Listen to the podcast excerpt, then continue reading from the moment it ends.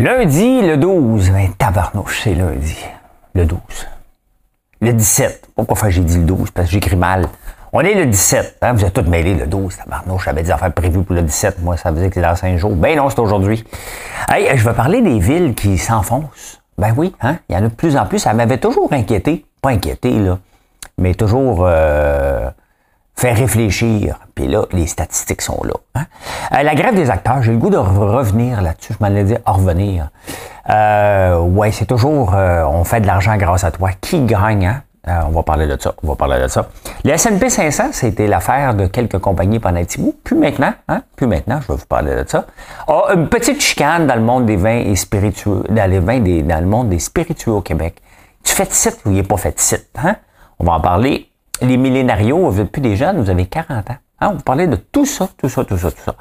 Euh, j'ai pas d'écran, là. C'est le temps de faire le like, là. C'est le temps de vous faire de faire ça, là. Mais j'ai un énigme. J'ai un énigme. J'ai un énigme. L'énigme du jour. Le 17 juillet 1975. OK, là, il faut se remettre dans le contexte. Moi, j'ai 8 ans. Euh, je vais jouer avec des Tonko ou essayer d'être entrepreneur. Mais pendant ce temps-là, à Londres, il y a un groupe. Là, je vous mêle tout de suite, là, hein, parce que vous n'allez pas penser. Ben, c'est son nom de famille plus un groupe. Tu sais, c'était, euh, c'était pas, euh, c'était pas inclusif tant que ça, il a décidé de s'adoucir parce que ça passait pas à travers le monde trop, trop sa musique. Et il a décidé de s'adoucir un peu, puis il est venu avec une chanson d'une femme qui pleure je vais vous dire tout de suite, ce n'est pas le téléphone pleure de Claude François. Vous dites, hey, non, le téléphone pleure quand. On va l'écouter tantôt. Euh, OK, parfait. Donc, euh, on revient là-dessus tantôt. On revient là-dessus tantôt. Euh, un super article dans la presse sur Philadelphie. Mais ce que je retiens de, ça, parce que, tu sais, les États-Unis qui se veulent la place de la liberté, hein? La liberté, liberté, liberté, c'est dans leur cinquième amendement pense, ou le premier, je sais pas. Euh, hein. Pas important, il parle tout le temps de liberté. Euh, couvre-feu pour les moins de 18 ans. Ça fait 10 ans qu'il y a un couvre-feu, mais il ne l'appliquait pas. Là, maintenant, il l'applique. Si tu as passé 22 heures, si tu as 18 ans et moins, tu es dans la rue, euh, tu as une amende. Tu pas d'affaire à être dans la rue pour euh, limiter la violence. Et non seulement ça, Philadelphie est prêt avec une gang de motocross. Ça, c'est des, motocross pour les dambous, là. Ils viennent écœurer la police en pleine ville. Puis la police euh, ont décidé de ne plus faire de poursuite, donc euh, ils peuvent pas rien faire. Fait qu'ils se font écœurer, puis ils font rien, et sincèrement. Là. La ville qui a vu quand même euh, la, la, la, la, Constitution hein, en 1776, 4 juillet 1776, la ville techniquement qui représente la liberté, ben finalement il y a un couvre-feu, et pendant que je vous parle, il pleut en taparnouche. ça me dérange. J'entends la pluie tomber. Euh, c'est assez intense. Fait que, ouais, hein, j'ai déjà été une fois à Philadelphie. Euh, pas sûr que ça me tente d'y retourner. C'est sûr que quand tu lis ça, c'est peut-être juste un groupe, peut-être qu'il n'y a pas de violence. Mais bon, quand tu es obligé de mettre des règles comme ça, c'est qu'il y en a. Imaginez-vous à Montréal qu'on faisait ça. Hey, le, gars qui a 150 000 pièces de, de contravention, il sortirait-tu dans la rue, lui? Hein? Pour dire, moi, euh, euh, j'ai 42 ans, mais pour les besoins de la cause, j'ai 17 ans, venez m'arrêter. Tu sais? euh, va en parler bientôt. Va en parler bientôt. Hein. Chicago s'enfonce. Ça m'a toujours, moins impressionné de dire, ouais, OK, mais les grands buildings, mettons, à Manhattan, sur l'île de Manhattan ou euh, un peu partout dans le monde, même à Montréal, je me dis, on peut bien construire, mais à un moment donné, le sol ne sera pas capable de tout prendre ça. Ben, il n'est pas capable de le prendre. Hein. On vient, on commence à s'en rendre compte. Jakarta, qui essaie de se refaire la ville de Jakarta en, Indonésie, tu sais, le fameux poivre de Jakarta, là, ben, il s'enfonce. Euh, elle s'enfonce de plus en plus sous le niveau de la mer. Euh, donc, ils pensent même relocaliser la ville, mais à 1000 km. C'est comme si on prendrait Montréal, puis on l'enverrait, mettons, euh, mettons euh, à Winnipeg à peu près. C'est à peu près ça qu'ils pensent faire. Là. C'est quand même assez loin. Ben, peut-être pas Winnipeg, mais en tout cas dans ces eaux-là. Euh, là, c'est Chicago qui s'affaisse à cause de, la chaleur des trains, des métros. Euh, ça dégage, donc ça fait sécher le sol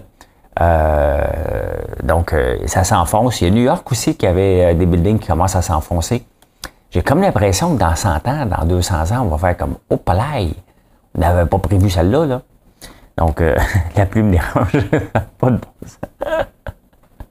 Reste concentré, reste avec tes DH, peut-être de la pluie qui tombe dans les oreilles. Euh, c'est un peu intense, hein? Les statistiques de couper le gazon, on a une bougie qui s'appelle euh, ben, qui sent le gazon, puis un savon qui sent le gazon, parce qu'on fait toujours les deux. Hein? Et euh, l'autre jour, j'en ai parlé, et on parlait justement de ça sur Facebook, c'est à quel moment qu'on peut endurer le gazon, parce que l'odeur du gazon nous fait du bien.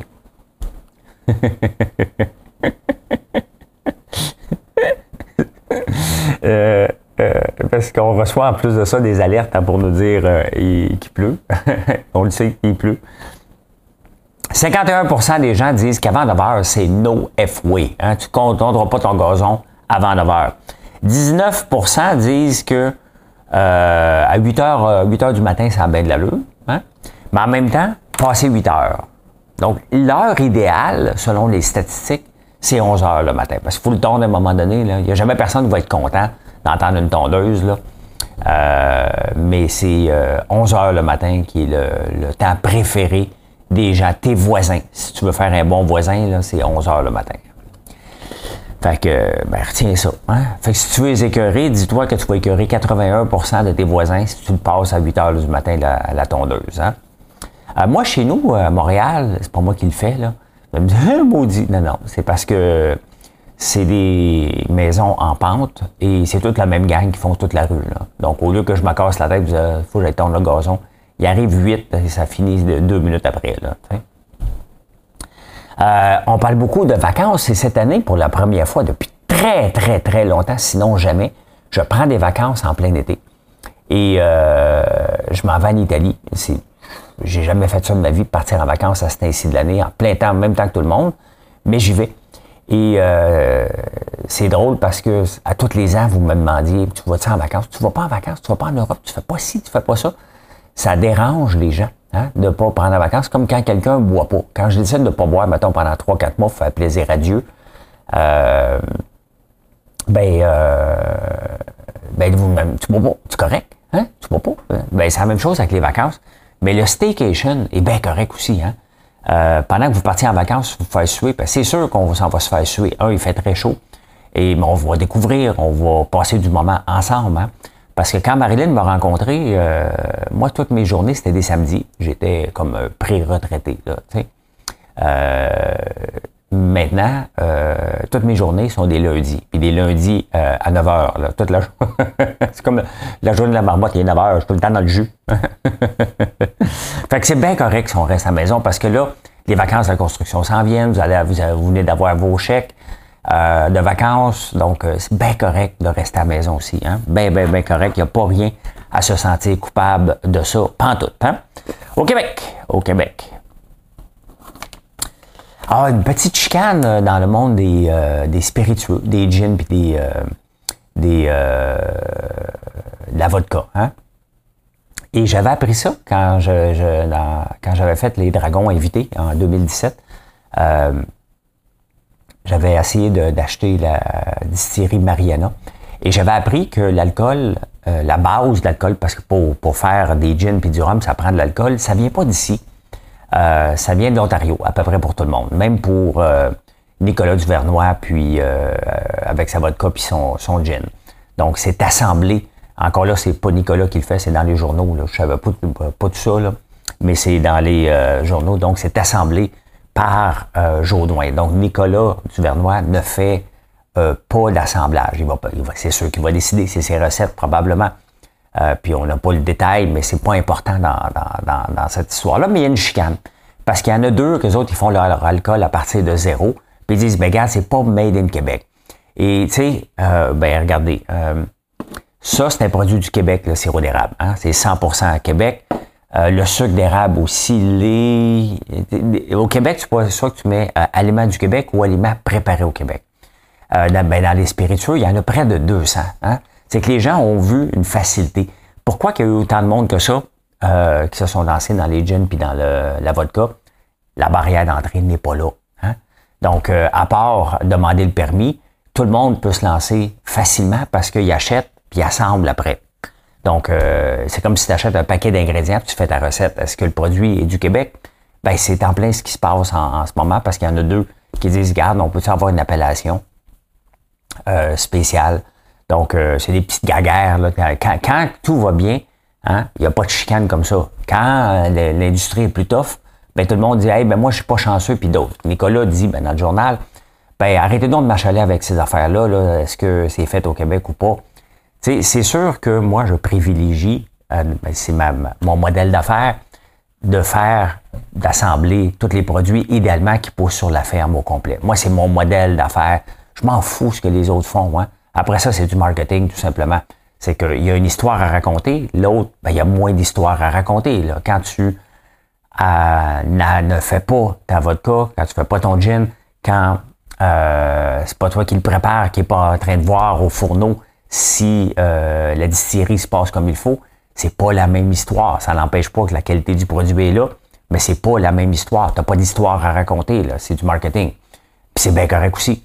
Donc, euh, c'est ce qui se passe en ce moment, on va en entendre parler parce que là, il y en a qui vont faire faillite, il y en a qui vont se regrouper ensemble.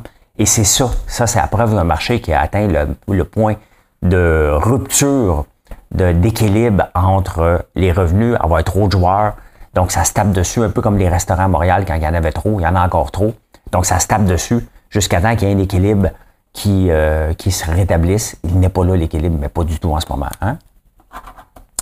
Euh, mais tu sais, dans, la bouffe, c'est la même chose. regardez, Julie Schneider a sorti une, une gamme de produits. On s'entend-tu que c'est pas Julie qui est au, a juste mis son nom. Elle a probablement peut-être une vague idée c'est quoi ces produits, mais euh, c'est pas comme quand on fait des épices ici. Nous,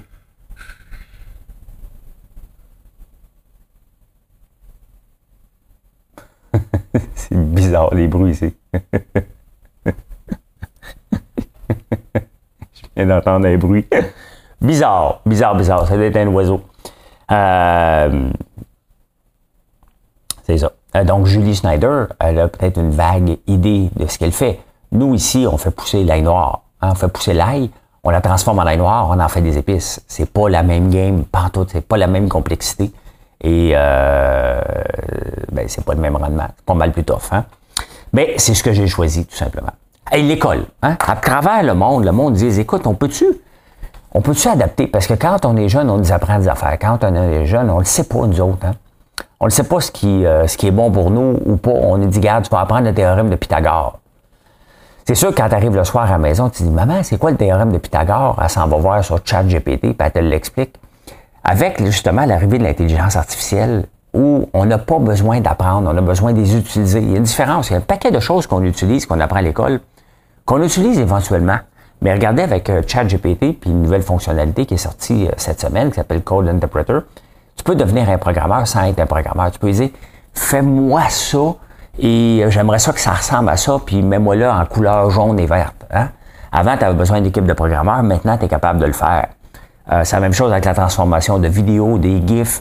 On peut tout faire ça maintenant avec ChatGPT. Donc, est-ce que l'école devrait s'adapter plus rapidement? Bien, définitivement.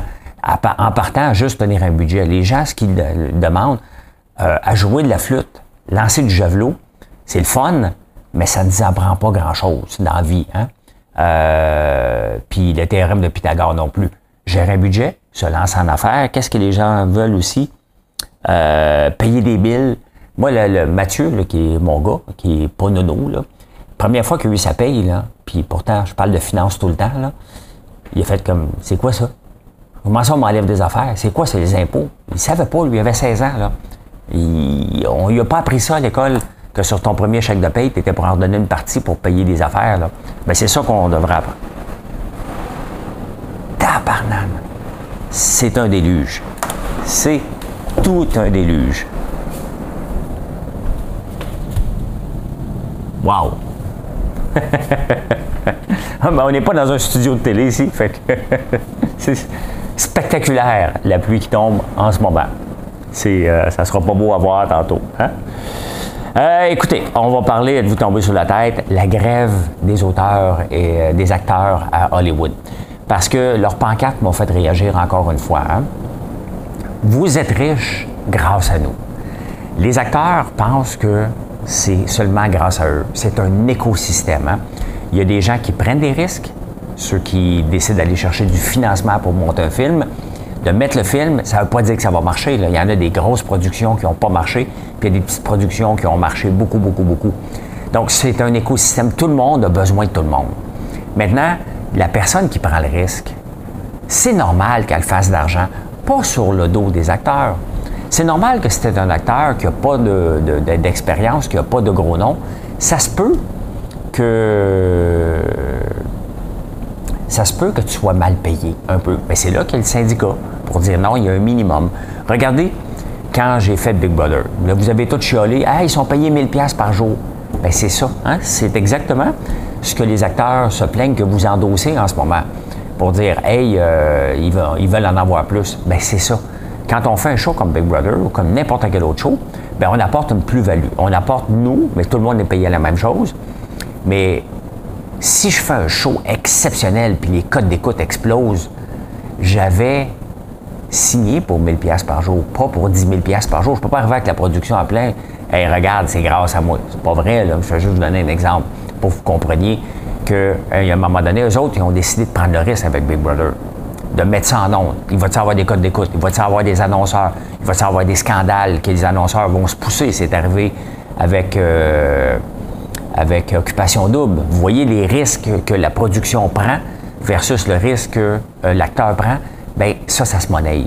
Et c'est bien évident que c'est normal qu'ils fassent plus d'argent. Maintenant, comment ça va sortir? Ils veulent pas que l'intelligence artificielle vienne jouer dans leurs pattes. faut arrêter, là. Hein? Ça va être là. faut arrêter de capoter. Ça donne rien de combattre la technologie puis les avancées, c'est là. Euh, donc, regardez la photo que j'ai faite ce matin. Ça en est un bon exemple. Euh, attendez un peu, je vais vous montrer ça.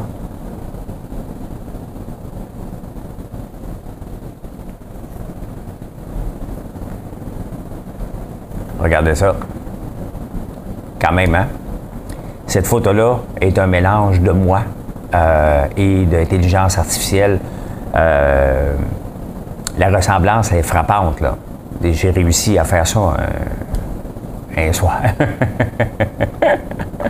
Mais euh, on ne peut pas reculer vers ça. Là. Si, si on refuse ça, les films vont devenir désuets, puis ça va être ce qui va se passer sur le net qui va prendre le dessus.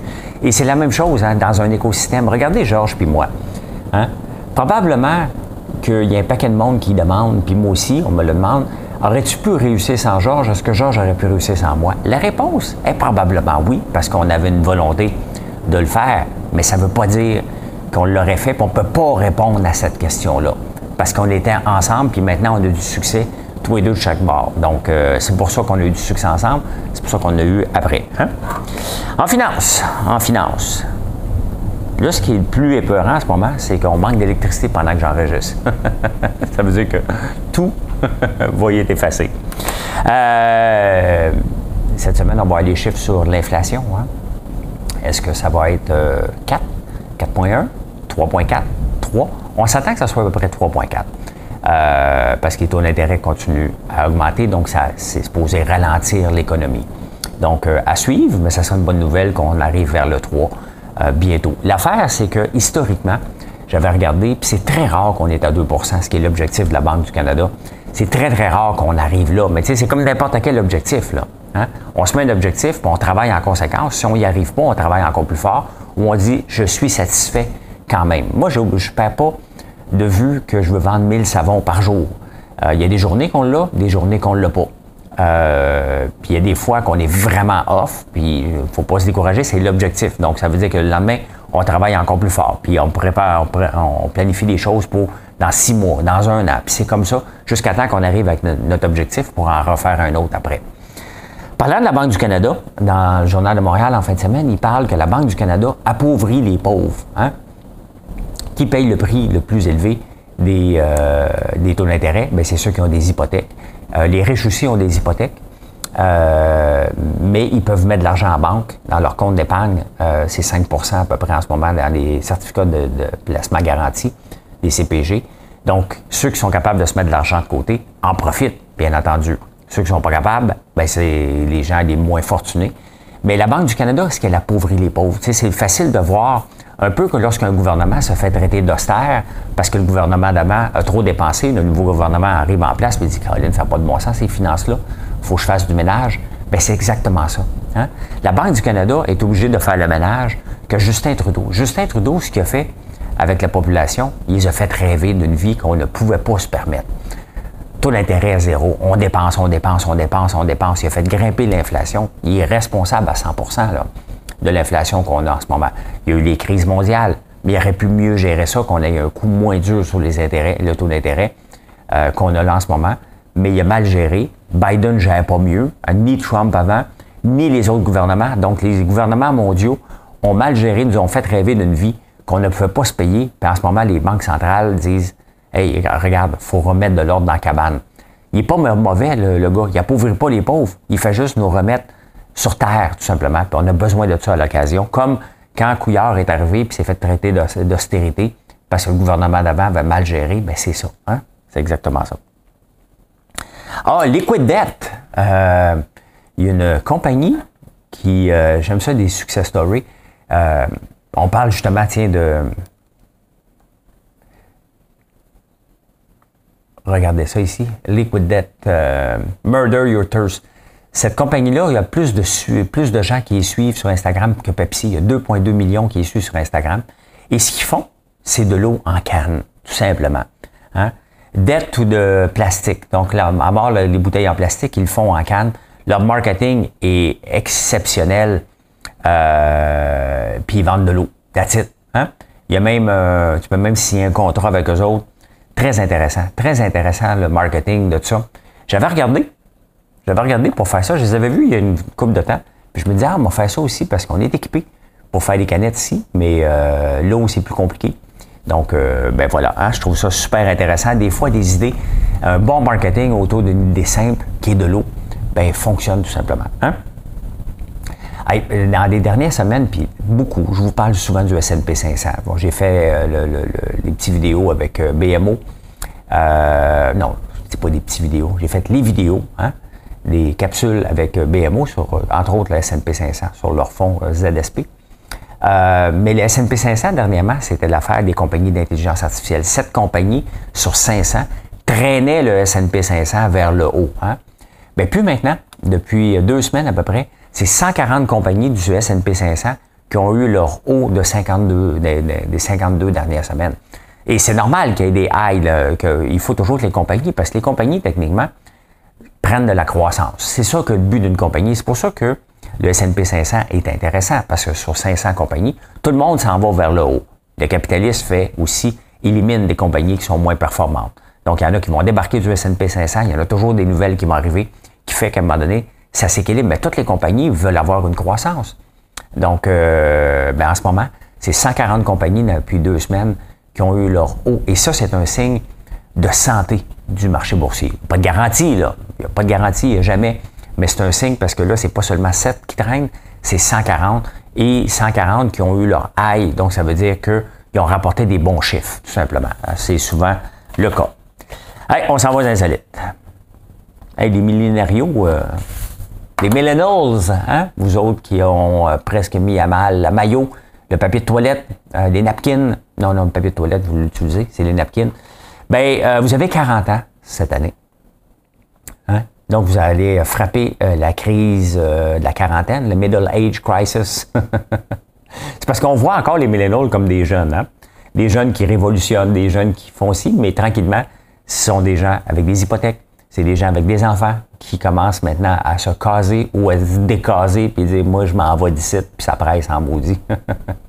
Marilyn a 39 ans, elle est là-dedans. J'espère que n'aura pas un middle age crisis. Ah ben, euh, oubliez LOL. Tu sais, as-tu vu, as-tu vu le collègue hein, avec euh, hein, sa chemise toute sale? LOL. Euh, là, maintenant, c'est plus ça. Hein, c'est F-O-O-C. As-tu vu l'autre? Il pue de la gueule. F-O-O-C. The fear of offending, dont on ne le dit pas. The fear of offending colleague colleagues. Donc, euh, oui, les gens ont peur maintenant. Un tiers des gens ont peur d'offusquer leurs collègues de travail. Quand même, hein? Euh, parce qu'on travaille avec eux autres. La dernière chose que tu veux, c'est de longer le couloir quand tu arrives au bureau. Donc, un tiers des gens ont peur d'offusquer leurs collègues de travail. Hein? Ah, il y a une femme euh, qui a accouché. Ben, rien de nouveau là-dedans. Hein. Depuis la nuit des temps, les femmes accouchent. Hein? Bientôt un homme, mais, mais c'est pas tout de suite. Ça va venir. Ça va venir. Inquiétez-vous pas. On a le droit, nous autres aussi. c'est pas juste vous autres. Euh, ouais, mais il y en a une qui est tellement forcée. L'affaire, les femmes, quand vous forcez, je vais vous donner un petit conseil, forcez les yeux fermés, parce qu'il y en a une qui a fait pop un œil. euh, ouais, ça a pris six semaines. Ils l'ont remis en place. Ça a pris six semaines avant que les muscles étirés se replacent euh, puis ils reviennent normal. Et ça a été assez peurant. Hein? Tu veux, es en train de vivre ton moment, puis euh, l'œil euh, sort de sa capsule. Je crie, mais c'est pas drôle.